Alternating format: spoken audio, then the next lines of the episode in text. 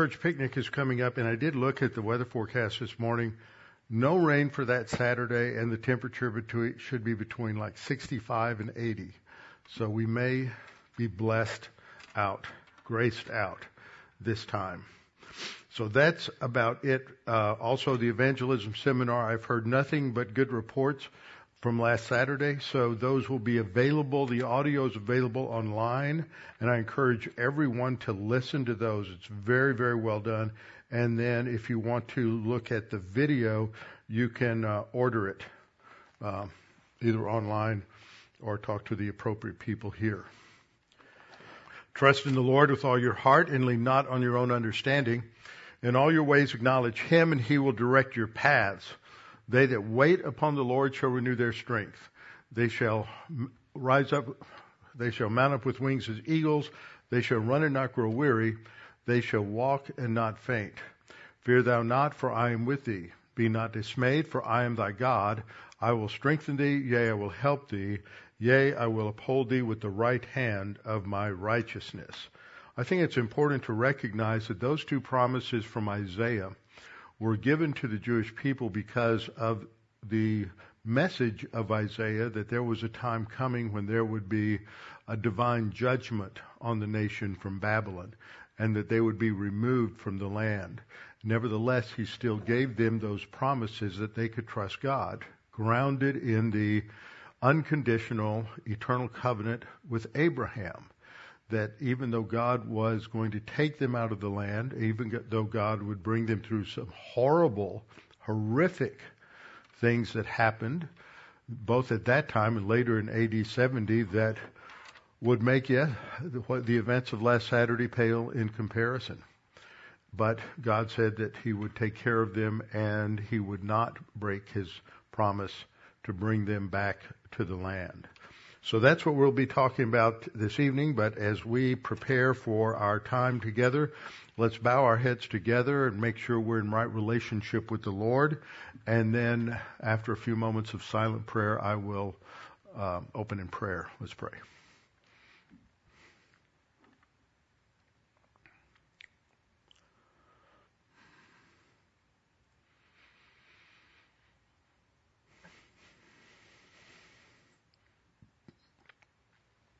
Father, we're thankful we have this time to come together to think about your word, think about your plan for history, think about how you have revealed yourself in your word, recognizing that you have a plan and a purpose for Israel, a plan and a purpose for the human race, and that uh, that will not be defeated.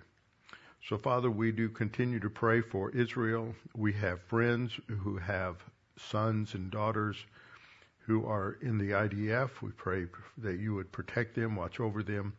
We know of many organizations that are working in Israel, working to uh, tell people about the Jewish Messiah, Yeshua, who died on the cross for their sins. Father, we pray for them and for the ministry that they will have. We pray for safety for also for many of those workers.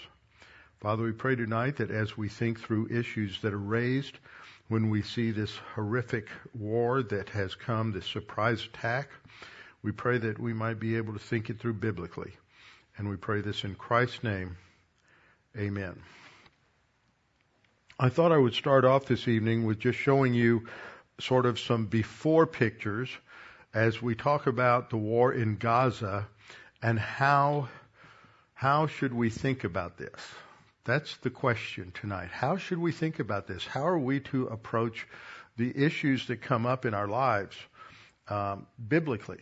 Because we have to look at them biblically. You either look at them one of two ways. You look at them the way God looks at them, which is based on our understanding of the Bible, or you look at it the way rebellious humans and rebellious angels look at it. You're either on one side or the other. There's only two sides. And there's only one way to look at it truthfully according to reality, and that's God's way. Now, about 10 years ago, I got the opportunity to go to uh, along the Gaza uh, Strip And uh, unfortunately, I don't know what has happened to them, but I had some good pictures of Sderot and good pictures of Kfar Aza, where they discovered the uh, 40 babies that had been horribly killed.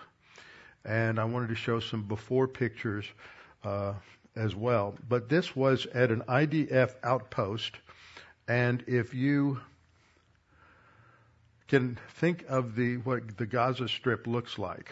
It's a small section of land along the along the Mediterranean. It's about maybe seven, eight miles uh, deep, and then it's about 25 miles long. And if you go up the inner border to the north, then it makes a right angle turn to go back to the Mediterranean. Right on that corner is an IDF listening post. And so I had the opportunity to go go there, and I took a couple of videos. They have these um, uh, uh, walking areas, tunnels, not really tunnels, but um, along the way that are protected. they they're under camouflage. You can see off in the distance some of the hills that are across the way in in uh, in Gaza. So I'm going to just turn that on and I just thought I'd walk along the way and take pictures. Now that's looking directly across into Gaza, and these are the defense, uh, their defensive position there uh, on that on that particular corner. When I got there, some of my reputation must have preceded me, for the soldiers there had laid out on the ground uh, some tarps, and on those tarps, every weapon that they had was all laid out so that they could give me a complete uh, rundown on all their all their weapon systems. But this was um, so this is their defensive defensive area. Now, one of the things I'll mention a little later is the development of Iron Dome. Now, some of you know what Iron Dome is. Some of you don't know what Iron Dome is. Some people who may be listening to this don't know what Iron Dome is. But with the help of the United States government, a tremendous amount of funding, and of course, all this funding, people get upset. Well, we're giving so much money to Israel. It's really an investment because most of it comes back to us. Uh, Lockheed Martin has developed the, I think it was the F-16 and the F-35 and they, the president of, uh, our CEO of Lockheed Martin has said on numerous, numerous occasions that Israel is their research and development arm because they take these very sophisticated weapon systems and they take them, uh, send them over to Israel. Israel will strip down the computers, redo all of the computerization, and enhance everything, and send it back to the U.S. without some of their special twists and turns, a much better aircraft than they received. And that is worth a tremendous amount. And then they use it in real time with dealing in all of these various uh, various conflicts. So it's uh, it's very beneficial. And this is uh, Iron Dome. That these missiles are designed to track and identify the short range missiles that come out of Gaza and take them out. They can almost instantly identify the track, the direction, the target, or the area where the missile will land. And if it's not going to land in a uh, in an occupied area, if it's going to land in a vacant lot or in somebody's some farmer's field, then the Iron Dome um, missile will break off and acquire a secondary target. So it is a remarkable thing. The weakness is that it can be overpowered. And that's what happened last Saturday morning when the uh, when Hamas attacked. They attacked with an overwhelming number of. I've seen estimates. They claim 5,000. I've seen estimates between 4,000 and 5,000 rockets, and it just overwhelmed the the, the system and this is what led to some problems. Just um, on Sunday on Sunday morning, I mentioned some friends of Amos's. Amos is our Israeli uh, tour guide. Some of you have met him and been over there with him. And uh, he's been guiding me since uh, 2006, the first time we went over there. So that's a pretty long time. And there have been several times when I've been over there, either with a tour group or with uh, once with AIPAC and once with a t- tour uh, sponsored by the Israeli government, the foreign ministry. And afterwards, Amos and I would rent a car and we would just take off and travel, look at other sites to take tour groups to and talk about things. And one of the things we did one year was we went down along Gaza. We went to Kfar Gaza, we went to Sderot, and we went to a couple of other locations. So this is a picture of that um, uh, uh, kibbutz. This is uh, kibbutz Be'eri. If you've been watching any of the news reports, you've seen this. You've seen them talk about it, and it is. Uh, uh, there were about 1,200 people that lived there.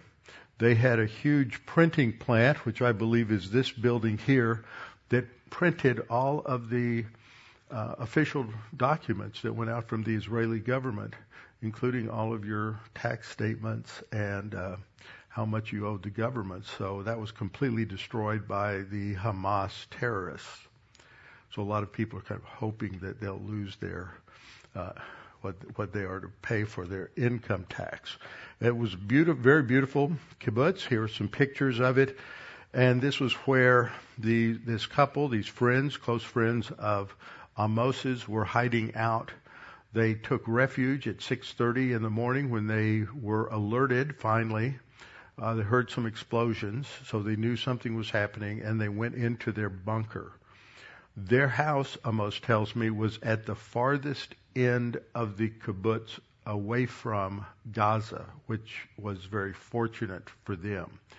The house closest to them, not necessarily right next door, but closest to them, was burned to the ground. Several were burned to the ground, so I'm not sure if that's the house where 11 family members were taken as hostages back into uh, back into Gaza. Some of you may have seen the reports on some of the news uh, news outlets that there was a uh, one member of that family had left the kibbutz and moved to Beersheba, and she was going to one of those concerts when the attack occurred and she was communicating back with her family, and they had taken refuge. Her husband was there, her parents were there, uh, her sister was there with her husband and two kids, and I believe a cousin was there with two or three other kids and they took shelter. Well, what the, what the uh, murderers did was that they burned the house to the ground, which would force them to leave their sanctuary in their bunker if they were going to survive, and then they were t- going to be taken captive.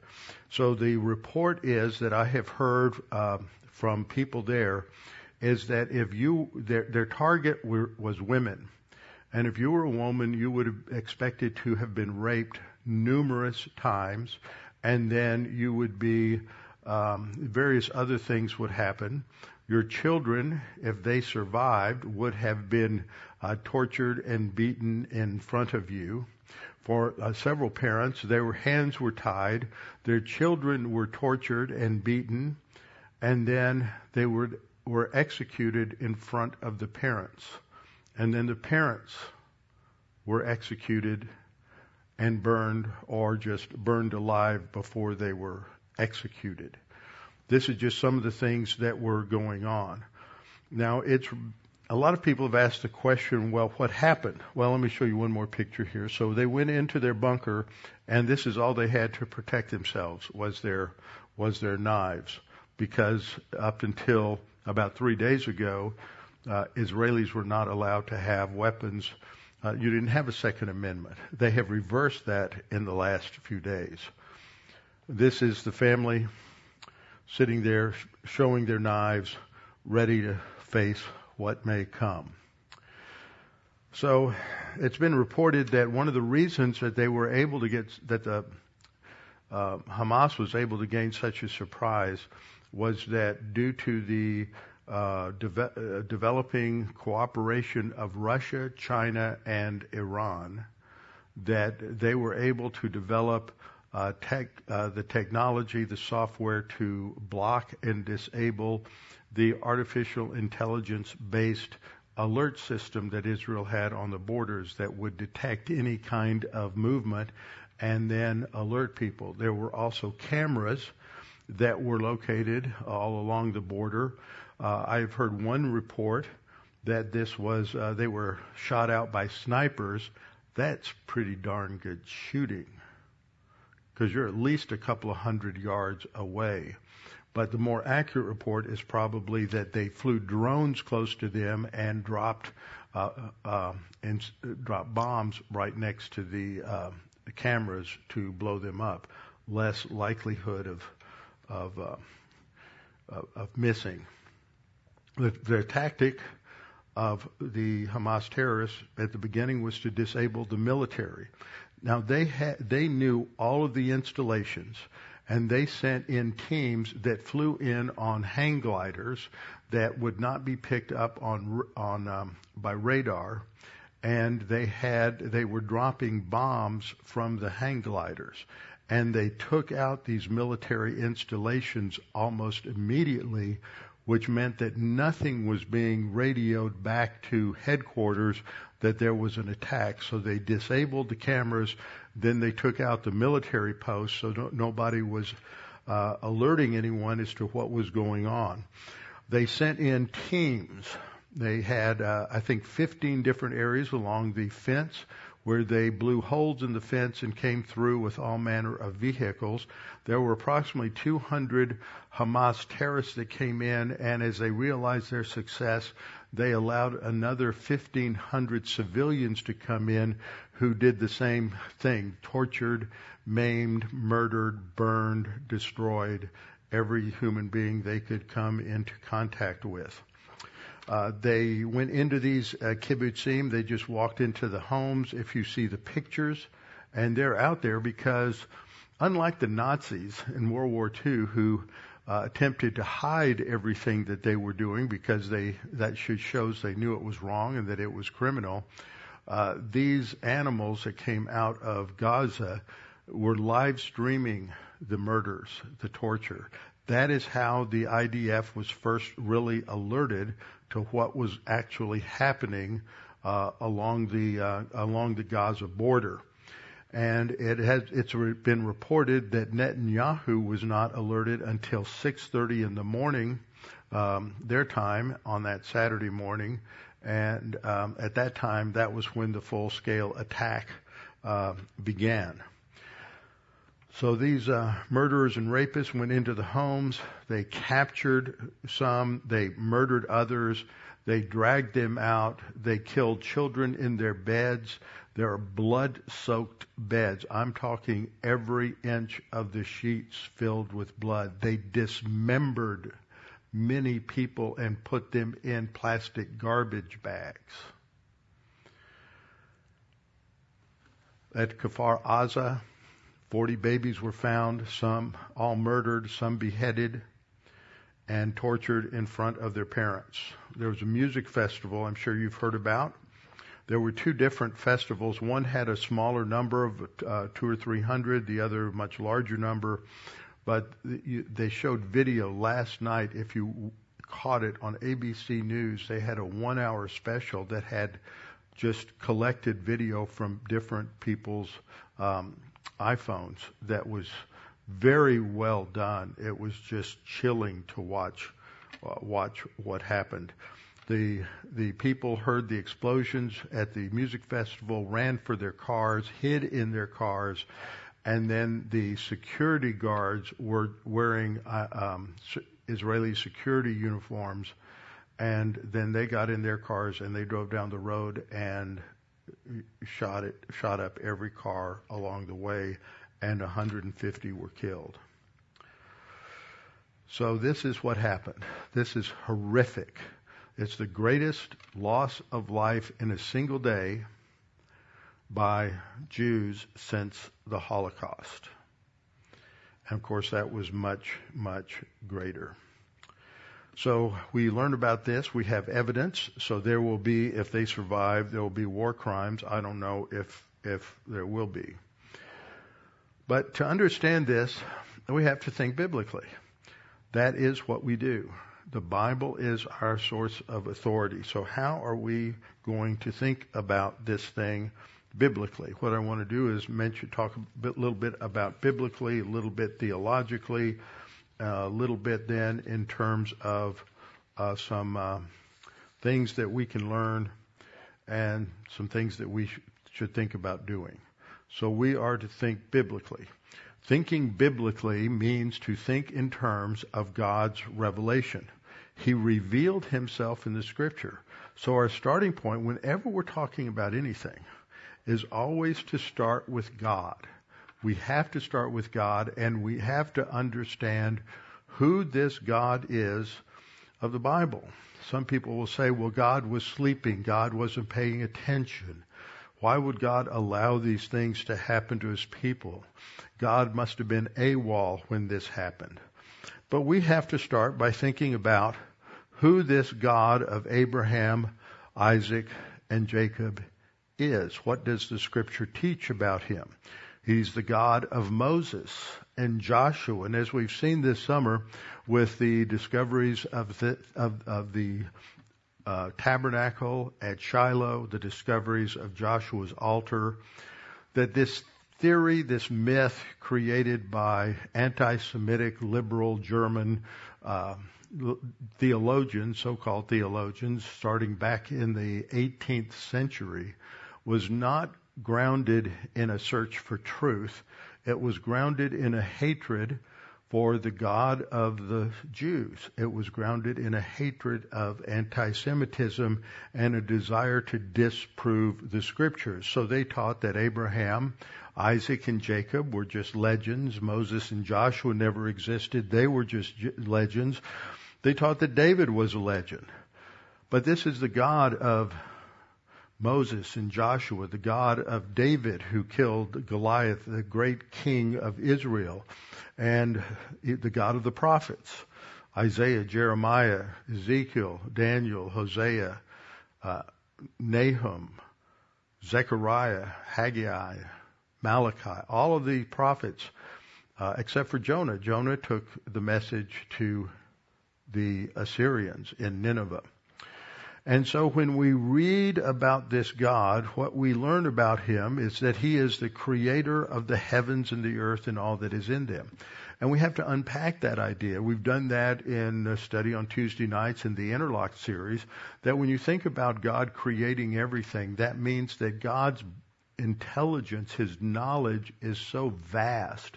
It's immeasurable. He's an infinite being. We can't comprehend that. And he designs er- everything down to the smallest nanoparticle, subatomic particles, submolecular p- particles, and how everything intersects and works together. Not only did he create everything perfect, but he created it in such a way that it had enough flexibility to handle the chaos that would come into creation as a result of sin. And there's a, all this debate that goes on about creation and evolution, but a part, an important passage is Exodus 20, verses 8 through 11, which is the commandment related to the Sabbath. So the Jews were commanded in the Mosaic Law to observe the Sabbath. And then they're told, six days you will work and do all your work. And on the seventh day you will rest. It's the Sabbath of the Lord your God. It's not a Sabbath for, that man came up with. But it's from the Lord. He is the one who modeled it in the creation week. So if those aren't literal consecutive 24 hour days, then it would be easy to rationalize away this commandment to observe the Sabbath. Well, the Sabbath is only every 7,000th year or 700,000th year, something like that. Because the rationale for it is stated in verse 11. For in six days the Lord made the heavens and the earth and all that is in them and rested the seventh day. To understand this creator, we have to recognize there's a creator creature distinction. For my thoughts are not your thoughts, nor are your ways my ways. So when we look at the world and we see bad things, we see horrible things, we see the murder of innocent children, the horrific treatment of children, often the, the, the families involved respond by saying something like, Why is this happening? How can God let this happen to me? Which is, you know, and I'm not being insensitive, it's a very self centered eh, thing, and that's what we do. That's our sin nature talking. But what we learn if we study history is that what happened last Saturday is more the norm in history because God allows it. Why does God allow such horrible things to happen? That's the question. But God does it because he sees that the alternatives would be worse because God's omniscient. People may say, well, I just don't believe that. Well, that's it. It's a choice of belief. You either trust in God because He is totally omniscient. That means there's nothing God doesn't know. He knows all the knowable, down to the uh, most minute particles of knowledge. And he knows how everything works together. And He created everything to work the way it does. So God is intimately involved in every, every single thing. He is omnipotent. Scriptures talk about this. Psalm 89:13. You have a mighty arm, strong is your hand, and high is your right hand. These are just metaphors for the power, the unlimited power of God. Isaiah 48:13. Indeed, my hand has laid the foundation of the earth. Now, can any of us do that? Do we know anyone who can do that? No one can lay the foundation of the earth. Nobody can create a planet. But God has created not only the planets, it's one thing to create a block of rock and just set it out there hang it in empty space, but for it to uh, rotate on its axis in just a perfect timing, be set at exactly the perfect distance from the sun, uh, that it is able to have an atmosphere. Its gravity pull is to it, designed to keep the atmosphere on the planet so that it is all perfect for the uh, survival of human beings. He stretched out the heavens. This, people have too small of a view of God. Oh, I can't understand how God would do that. They're acting like He's their uh, next door neighbor who's some sort of gentle old man who just happens to be a genius and no more. Uh, God knows much more than any, than the sum total of all human knowledge times 10 to the 1 billionth power. And we have to understand it. So sometimes we just have to say, well, Lord, you know a little bit more about it than I do. So I have to trust you because I don't know even a particle of what you know. And so I have no right to say, well, how can you do this? See, that's the story of the book of Job. God allowed Job to be tested by Satan. We know the story that storms came up blew down the house where his children were having a birthday parties, celebrating their uh, birthdays together, and they all died. And then various uh, bands of of uh, rustlers came in and stole all of his livestock.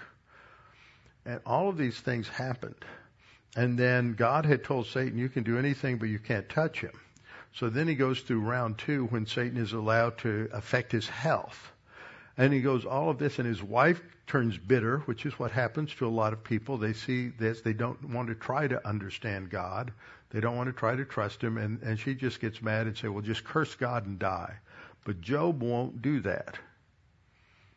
So Job will pass the test to some degree, but finally he wants a hearing before God, and God starts asking him in chapter 38 a lot of questions. Just rhetorical questions. Where were you when I laid the foundation of the earth? Did you witness that? No. Who witnessed it? Only person there was God. Where were you when this? How do you know about that? Answer all of these things.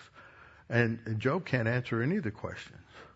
What God is pointing out is finite man may know a lot, but he can't understand what God knows and how it interacts. And so God is saying, I'm not going to answer your question because you couldn't understand it if I did.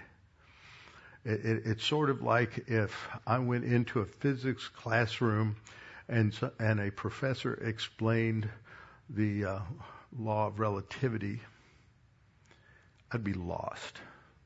Fill the blackboards with equations. I couldn't follow one of them. That's not the area that God gave me ability. I've told you many times, When he was 15 years old, my dad was tutoring calculus at U of H. When I was 15 years old, I was taking algebra for the second time. I miss those genes. But just because I can't comprehend how Einstein came up with his theory of re- relativity doesn't mean that it's not true. And yet that's how way, way a lot of people think. Well, I can't understand it, so it must not be true. Well, in fact, I've heard some people say, well, I need a God I can understand. Well, if you could understand him, he wouldn't be God. Because God is infinite and we are finite. We'll never comprehend him, but he will tell us true things about himself and we are to believe it. Job 42:2. Job says at the end, this is 42:38 starts with all the questions. In verse 2 he says, "I know that you can do everything." There's in the New Testament tells us that with God nothing is impossible. Job said, I know that you can do everything and that no purpose of yours can be withheld from you. So he's omnipotent. He is all powerful. There's nothing that God cannot do that he desires to do. He is omniscient. He knows all of the knowable. He knows everything that possibly could happen. He makes statements like, well, if Sodom and Gomorrah had had the revelation you have, talking to Capernaum and Bethsaida, if, if Sodom and Gomorrah had had the revelation you had, they would have repented long ago in sackcloth and ashes. He knows what woulda, coulda, shoulda happened. And he knows what would happen if those other paths were taken. And he knows what paths will be taken. David says, this is King David who defeated Goliath, was the greatest king Israel had. O Lord, you have searched me and known me. You have known my sitting down and my rising up. You understand my thought afar off. You comprehend my path and my lying down and are acquainted with all of my ways. God knows everything. Genesis 16:13 after uh, Sarah convinced Abraham to kick Hagar out because she had had a son and this would cause conflict in the family. She was out in the wilderness and the Lord appeared to her. See, the Lord didn't turn his back on Hagar and the Lord promised her that he would take care of her and her son and that he would be also the father of many nations. That's what part of why we have the Arab Israeli conflict today. Then she called the name of the Lord who spoke to her, You are the God who sees. For she said, Have I also here seen him who sees me? Seeing is God knows her. He knows where she is, all her whereabouts, everything that she needs. So our conclusion is that there's nothing impossible for God. We have to start with that. There is nothing God does not know fully and forever and ever. He has always known everything. So whether we're talking about the destruction of Jerusalem in 586 BC or the horrible ways the Romans treated the Jews in AD 70 or we're talking about the Holocaust or we're talking about what happened in Gaza last week or any other number of other things that are so horrible famines, hurricanes, wars. God knows. But God, when He created us, He created us with responsible choice. If we don't have responsible choice, then we're automatons. We're robots. We're just like a computer. We are programmed to do one thing or the other, but we have no individual responsibility for our choices. So God allows human beings to make bad choices. And bad choices lead to bad consequences. Adam and Eve were placed in the Garden of Eden and they were told that they could eat from anything God provided for them. He had the greatest fruit orchard that ever existed and the greatest grocery store.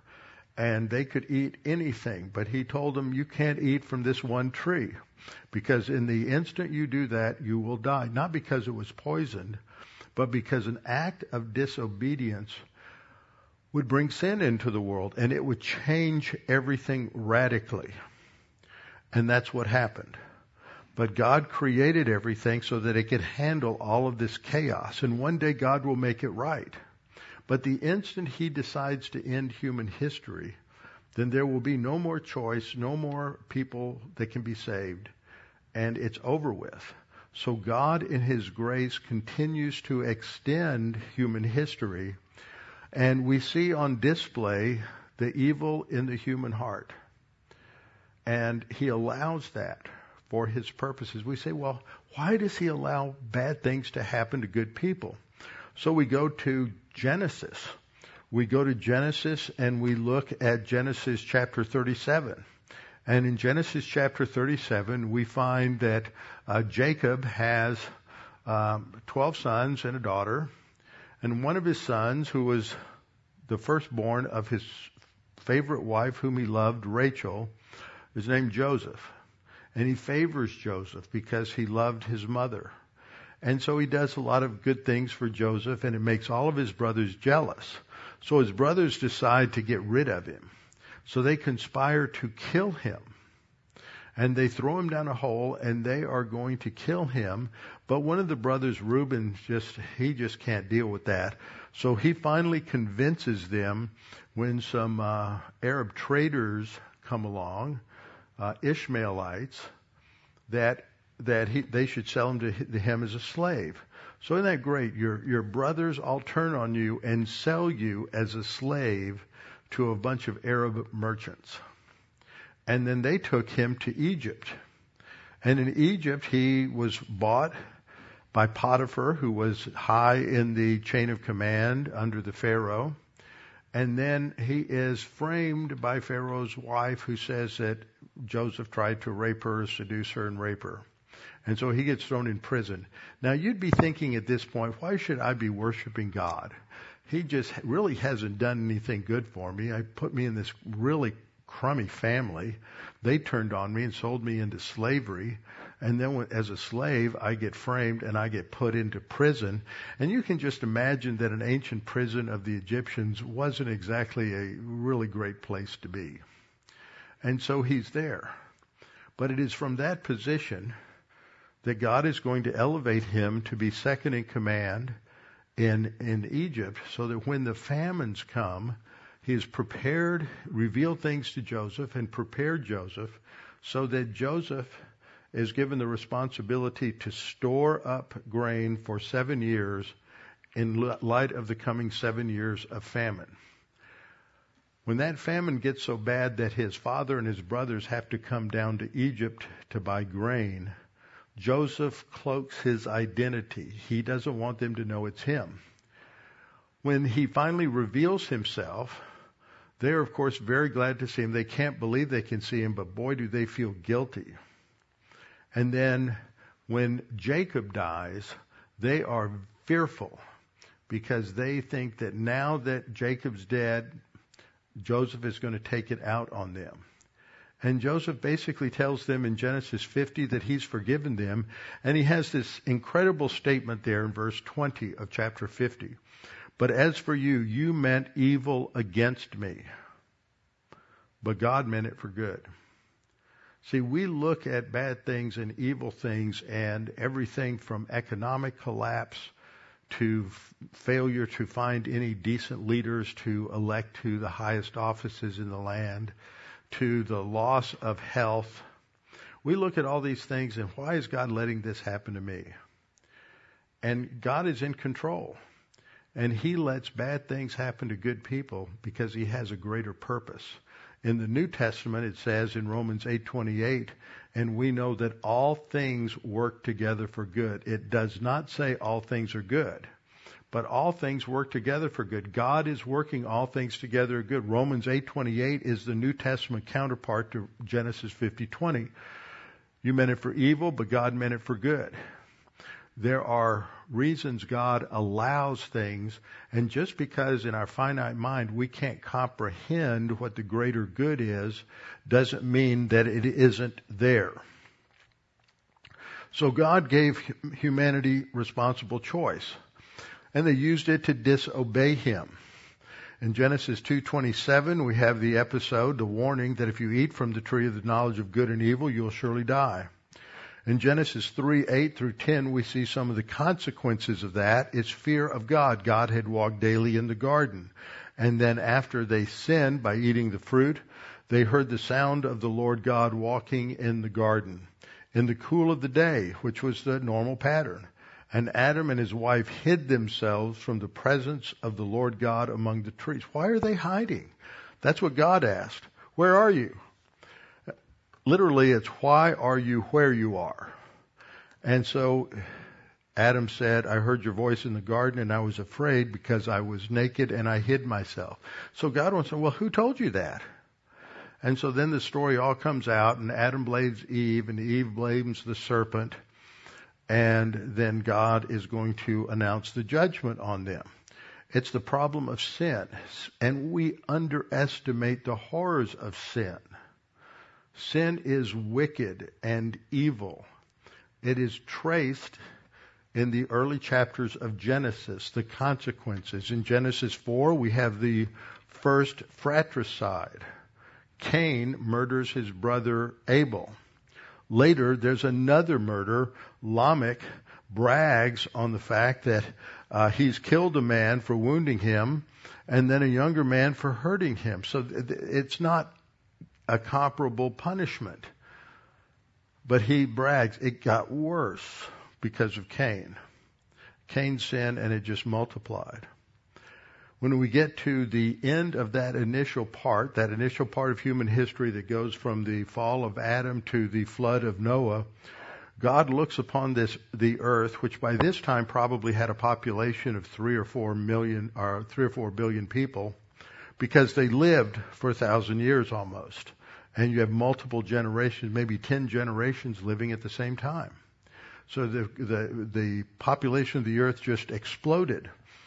And the Lord makes an evaluation. He said, saw the wickedness of man was great in the earth and that every, not most, but every, that's called total inability. That every intent of the thoughts of his heart was only evil continually. Notice, only evil. Continually. Nothing good is going on. Man is in complete rebellion against God, the human race, so God's going to hit the reset button. And he says in verse 7, I will destroy man whom I have created from the face of the earth, both man and beast, creeping thing, and birds of the air, for I am sorry that I have made him. Except for one family, and that's the family of Noah. And so he gives them instructions and then there's a period of time. So we see this pattern of grace before judgment. And then he's going to save that family and destroy all all the earth. Everything is going to change. Everything is going to be different. But after they get off the ark, sin is still there because it's in the human heart. In Jeremiah 17, Jeremiah has a very uh, insightful comment here under divine revelation. He said, The heart is deceitful above all things. Nothing is more deceitful than the human heart. This refers to the human soul.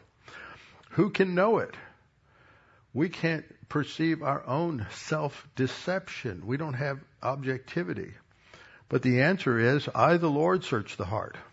I test the mind even to give every man according to his ways, according to the fruit of his doings. Omniscient God knows all the knowable. There's nothing in our soul, there's no darkness in our imagination that God does not know about.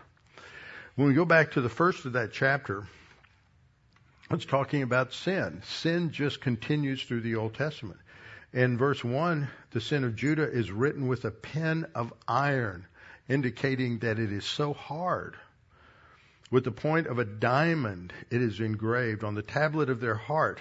So their sin is written on the tablet of their heart and on the horns of your altars. While the children remember their altars and their wooden images, this is not the altar of God, this is the idolatry. And then there's this, um, the next several verses are just an indictment for their idolatry and their trust in human beings rather than God. Verse 5, God says, Cursed is the man who trusts in man and makes flesh his strength, whose heart departs from the Lord. But blessed, verse 7, blessed is the man who trusts in the Lord. That's the issue in human history. Are you going to trust God or trust yourself? Now, if we go back to Genesis, the next major event after the flood is the Tower of Babel. This is when God scatters mankind. They didn't disperse over the earth as God instructed them. And so he scatters them over the face of the earth, and they're going to build their own city. As uh, they were building their own city, and he scattered them abroad because they were unifying in rebellion against God. And so he confused the languages. God invented language. God invented the human ability to speak and to understand and to hear and to see. So it was easy for God to confuse the languages and invent. I don't think there were as many languages at that time as there are as there were a hundred years later. They divided, and in some areas, for example, I've been told in Irian Jaya that the the primitive tribes can only manage to keep 10 to 15 people together at a time and once they get any larger than that, they have to divide. And that within a generation, those two tribes now do not understand each other. The languages are morphing so quickly. So God scatters them abroad the face of the earth. So what is he going to do now? How is God going to build a relationship with mankind? We, this is critical to understand because God's solution is now he's going to work through one person, and that's going to be Abraham. So he gives Abraham marching orders. Abraham has already trusted in God's promise of salvation according to uh, Genesis 15:6. And he says, uh, he tells, uh, God tells Abraham to leave, go to a land he will show him. So he doesn't even know where he's going yet. He has to trust God. And God makes a promise. I will make you a great nation. I will bless you and I will make your name great and you shall be. This is a command. You will be a blessing. See, that's what's happened with his descendants, the Jewish people. They are a blessing to the rest of the world, even when they're in rebellion against God. You have a cell phone. That cell phone wouldn't work if it weren't for Israeli technology.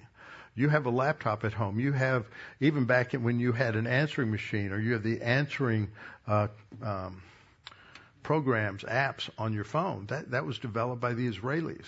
There's so much that they have developed that we benefit from, and we don't even know uh, from whence it came. Medical thing. You can take a pill with a little camera in it. It's a little pill.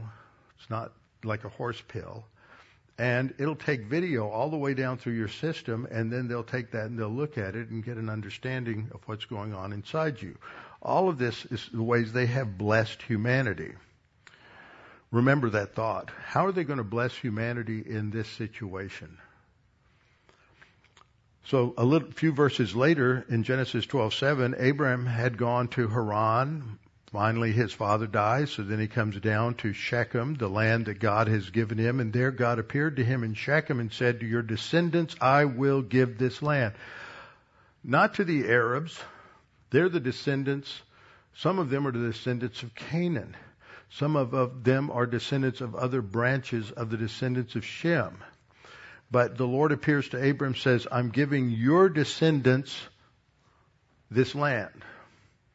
And so he built an altar and gave thanks to God. In Genesis 15:13, he reiterated that promise, made the covenant, and says, "I'm going to take them out of the land for 400 years while they will be afflicted."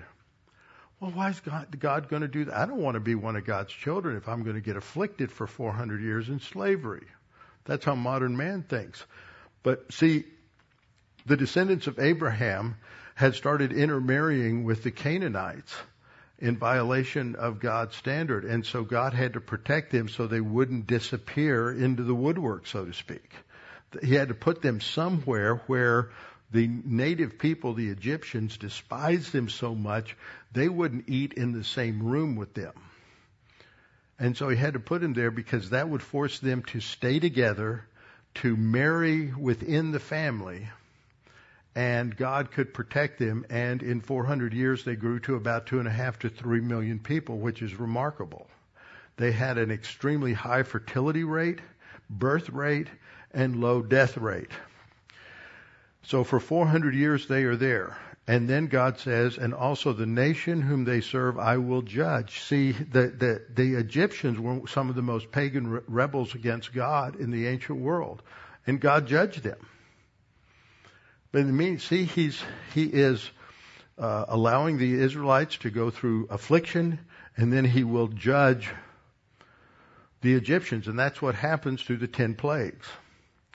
And in the fourth generation, God promised they shall return here, for the iniquity of the Amorites is not yet complete. did that happen? That's exactly what happened. You see, God is a God who makes promises, and because He's omnipotent, He can keep the promises.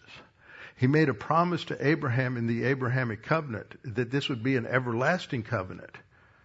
And God is keeping that promise. He may take Israel out of the land, but He warned them about this.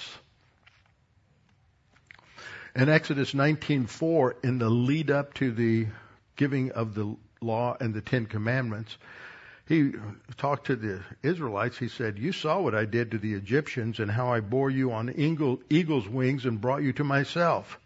Now therefore, if you will indeed obey my voice and keep my covenant, then you shall be a special treasure to me above all the people, for all the earth is mine. In Leviticus, he outlines what those blessings would be.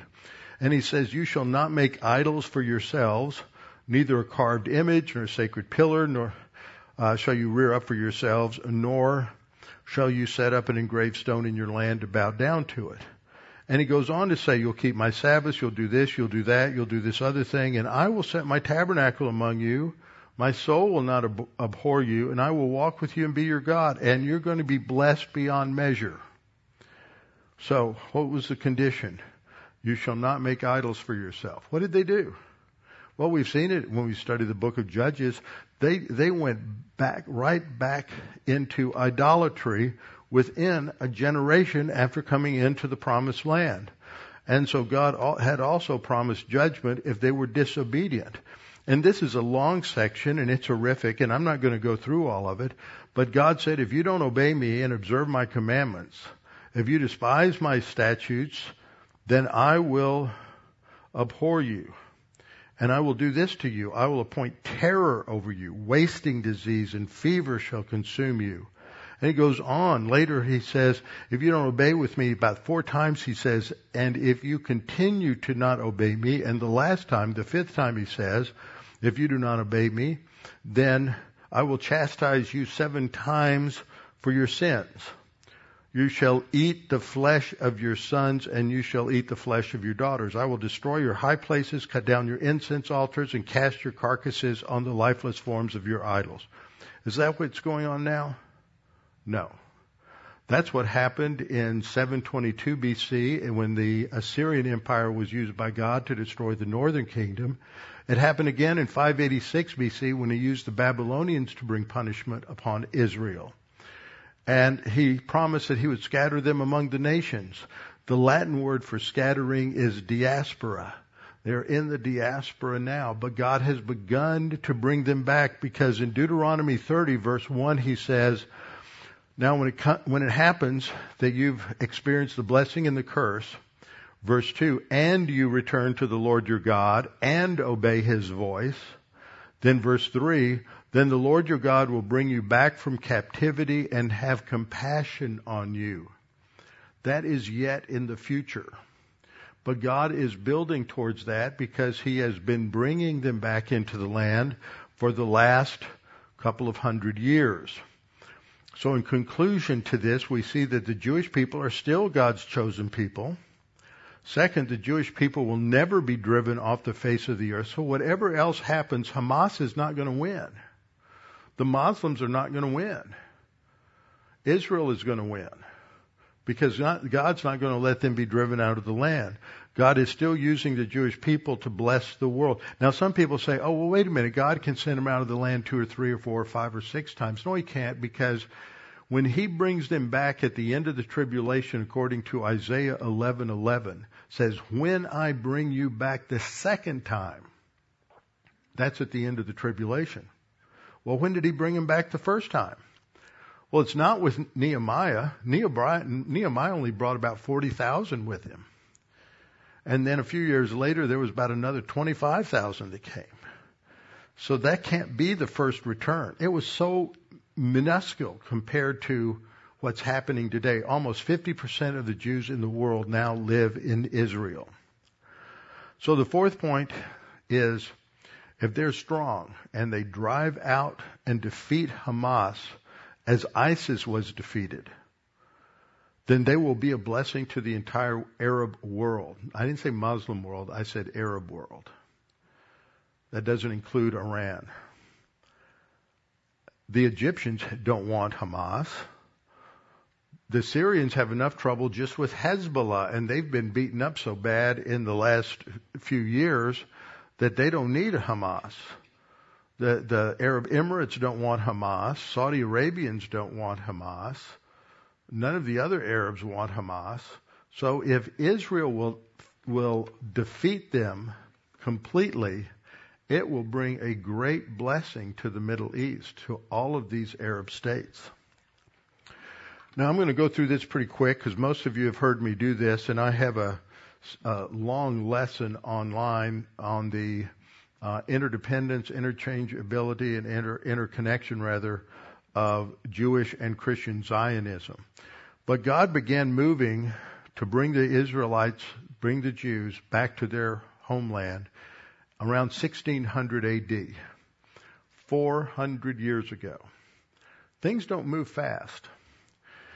You had the rise of the British Restoration movement, which was a desire among the Puritans and among the Protestants in England that came, really got to roll around the 1640s when they began to welcome the Jews back into the land. And they believed that God's plan was to restore the Jewish people to their historic homeland in the Middle East. That continued for 200 years, and then in 1797 to 1801, when Napoleon invaded North Africa and then the Middle East, it got people thinking about Armageddon and the end times, and all of a sudden it brought about a restored look at the Jewish people. From 1800 to 1820, you had the beginning of Jews who were saying, well, maybe we don't need to wait for the Messiah before we go back. And they were beginning to say, maybe we need to go back to our land. And also at that same time, Christians began to look to Palestine as a way to evangelize Jews that would come there in the future. In 1840, a mission was established in Jerusalem, and they bought the land where Christ Church now stands and built Christ Church. That's when it began. At the same time, unbeknownst to the Christians, Jewish leaders in the Pale of Settlement and in, in Western Europe began calling for a return to Israel without the Messiah. From 1840 to 1880, there were increasing programs of persecution in Russia. Because of that, the Jews were leaving. Some were going into Western Europe. That's the story of the Fiddler of the Roof, uh, Fiddler on the Roof, and then uh, some were going into the Middle East. Throughout the Ottoman period, including the 1800s, the Ottomans were not Arabs. And the Ottomans were so, such harsh, irresponsible leaders that, that the land was, was horrible. Some of us may remember, I certainly remember, back in the 60s, that there were these commercials on TV to donate to these projects to plant new trees in Israel because there weren't any trees. They don't do that anymore. The reason there weren't any trees was that under the Ottoman Empire, every tree on your property was taxed. And so what did they do? They got rid of the trees. And so all of the land just turned into a, a marsh in some places and a desert in other places. And you didn't have, one estimate was that there were only a handful of Arabs maybe three or four thousand Arabs that weren't that lived actually lived there that weren't Bedouin uh, that that migrated, and so there were very few Palestinians. The Ottomans and others were not Arabs, so there's no Arab presence there. At the beginning of the 20th century, a demographic study indicated that 90% of the Arabs that lived in Palestine had come there uh, themselves or their parents came there as migrant workers.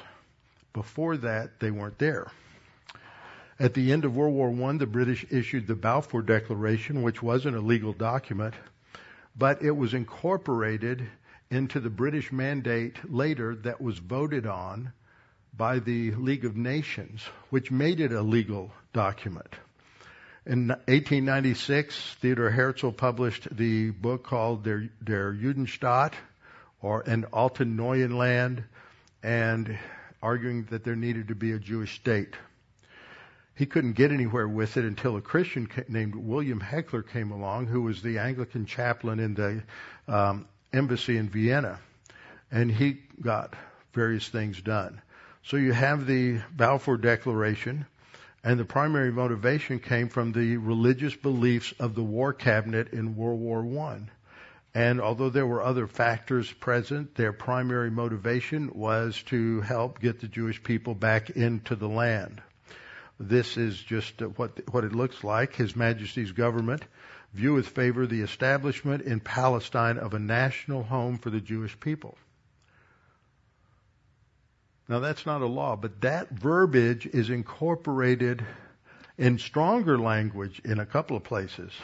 It uses the word the historic national homeland in the prelude or the preamble to the um, about um, the British Mandate. All of the signers were uh, were Christian except for one who was Edward Montagu. He voted against it, and everybody else had a strong Christian heritage. It is in this British Mandate preamble where it agrees that the mandatory should be responsible for putting into effect the declaration originally made on November 2nd, 1917 by the government of His Britannic Majesty. When the League of Nations voted on it, that made it international law. But what happened in the 30s is Chaim Weizmann, who was the um, head of the uh, group that um, group of Jews that, that ran them before they were, were a nation, said, said we'd, we'd settle for as little, we'd settle for two acres just to have something. He just, he'd settle for anything. He ignored the law. But this is still law because it's never been rescinded in history. In Article 2 of the mandate, uh, as laid down in the preamble, so that is exactly what they said. So you have this timeline where you go through at the end of World War One, you have the San Remo meeting, which creates the boundaries for the Middle East, and the Churchill White Paper, because of a lot of different factors, they ended up giving the, all of the land uh, east of the Jordan to the um, Hashemites to fulfill their promises made in relation to Lawrence of Arabia. But on this map, you see Palestine here, but it's not a state. It's just a territory. You have Syria here. This is all just Arabia, that whole area. So there's never been a Palestinian state.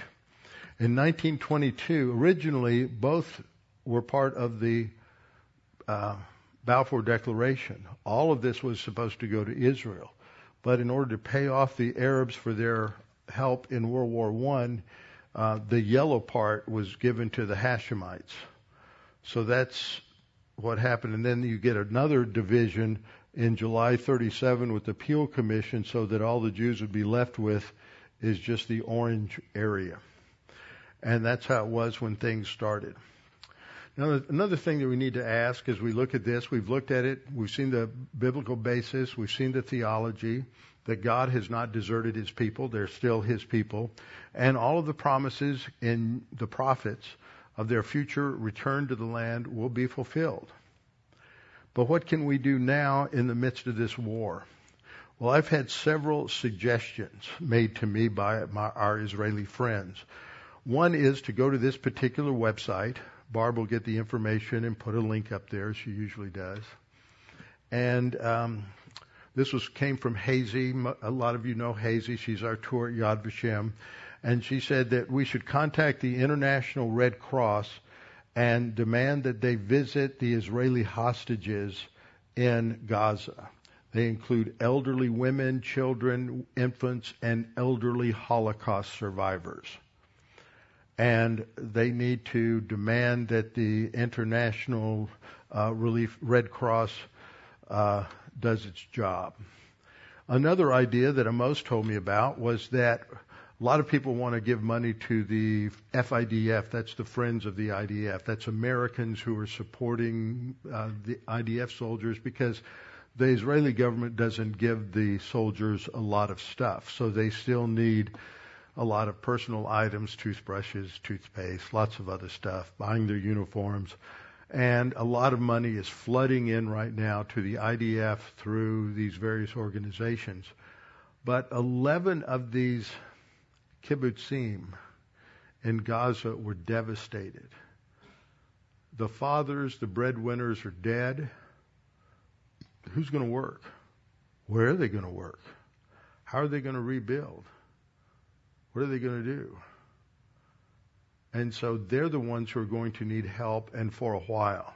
So there are some agencies that are being set up through which, and Amos will give me the information, uh, donations can be made that will uh, help them. Right now, for those of you who just went to Israel with me, and we stayed at the David Hotel down in the Dead Sea, the David Hotel is hosting all of the survivors from Be'eri, the kibbutz that I talked about on Sunday morning and earlier today. Another thing that we can do is be in contact with our congressional member. This is one of the emphases in AIPAC. Now, some people have issues with AIPAC, but that's because a lot of people don't understand their mission. They're very, have a very narrow focus. Their mission is to support American, the American members of Congress to stand strong in their alliance with Israel and to encourage legislation that strengthens that alliance. Some people have said, well, therefore, two state solution. Therefore, two state solution because the Israeli government for the last 15 or 20 years has been for a two state solution. They're, they don't get involved in Israeli politics. They'll support whatever the Israeli government wants, whatever the flavor of the year is. And I've talked to some conservatives. Well, I just don't don't like AIPAC because they support a two-state solution. You've missed the whole point. That's not their focal point. Their focal point is to strengthen the relationship of the U.S. with an emphasis on the U.S. and strengthening our alliance with Israel. And Israel is the only democracy in the Middle East. So the question should be if you don't support the alliance between the U.S. and Israel, who are you going to support? If you don't like AIPAC, well, who's going to take their place? Because it's the largest and most prestigious, even though they've had a few black eyes over the last couple of years.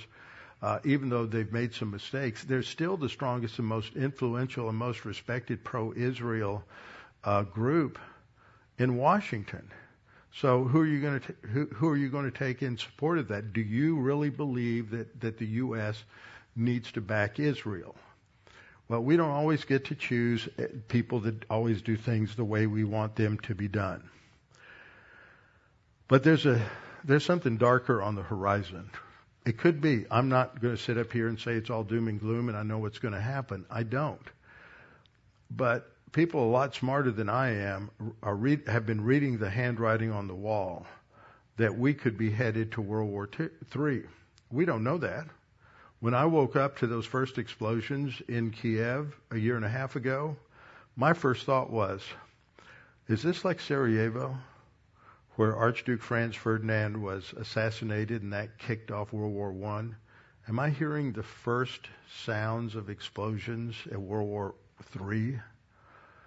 We don't know what's going to happen. But if China and Iran and and um, Russia have colluded intentionally on providing the uh, software necessary to negate Israel's alert system,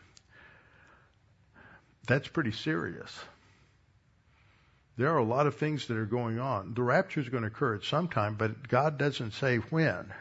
And there could be some real testing between now and then.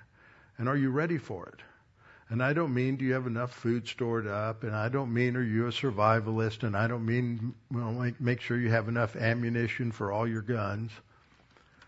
Are you spiritually prepared? And every now and then we get a wake up call in our lives that there's a lot going on at a broader level than we take into account every day. And we don't know what tomorrow holds or the next day. And we need to be prepared for that spiritually. And th- these are the hard questions because everybody's so busy. Everybody has so many things to do, especially if you're a family with kids. You have all their things to do. Sometimes you hear people say, well, you know, when people die, they never say, I wish I had worked more. They usually say something like, I wish I'd spent more time with my family. But they never take into account what's really the thing they should be saying. I wish I had walked closer with the Lord. I wish I knew the scriptures better. I wish I understood what was going to happen better. I wish I had really put my focus on spiritual truth and not on enjoying everything in this life to a distraction from spiritual truth. We live in an era where church attendance, and in one way I think it's a good thing because most churches are just teaching garbage. But in the churches that are teaching the truth, their numbers are dwindling. They are their hair's grayer. All kinds of things are going on. And the next generation isn't as large because we didn't have a baby boom like we had when a lot of us were born. And so the, the numbers are diminishing. And the people who are left need to be in Bible class because it's what's right for their soul. And they need to be doing what I always say to do read your Bible, memorize Scripture daily and weekly. Make sure you are listening to the teaching of the Word, preferably in the company of others, because the Scripture says, do not forsake the assembling of yourselves together because we get encouraged when there are more than a handful of people in Bible class. Look around. There's a lot of people that want to know the Word just like I do. That encourages us. And so we need to make those spiritual priorities our priorities. The other thing is we need to ignore the prophecy pornographers. You, can hear them already. Well, maybe this is Ezekiel 37 or 38. We got Russia involved. We got Persia involved. Yeah, but what about Ethiopia and Put and Libya and Togarmah and all of these others that are mentioned in Ezekiel 37? Quit looking for prophecy to be to be fulfilled right before your very eyes. As Ed Hindson used to say, we're not looking for the Antichrist, we're looking for Jesus Christ, and we better be ready because we're going to be with our Lord forever. And that's where our priorities need to be. So as we face what's happening in Gaza, it comes down to it could happen here. I'm waiting any day to hear that sleeper cells are activated. A Hamas leader yesterday called for an uprising of Muslims around the world in support of Hamas tomorrow. Keep your powder dry.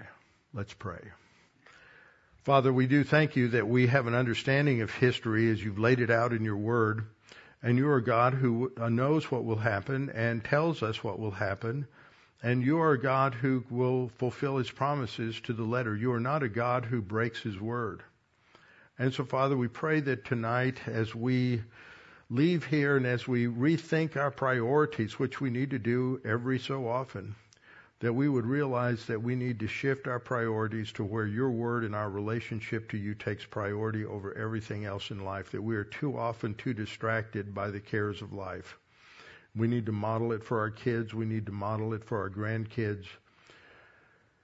And we need to grow closer to you because that is where true life, quality of life takes place. So, Father, we pray that we would be challenged by what we've learned tonight. In Christ's name, amen.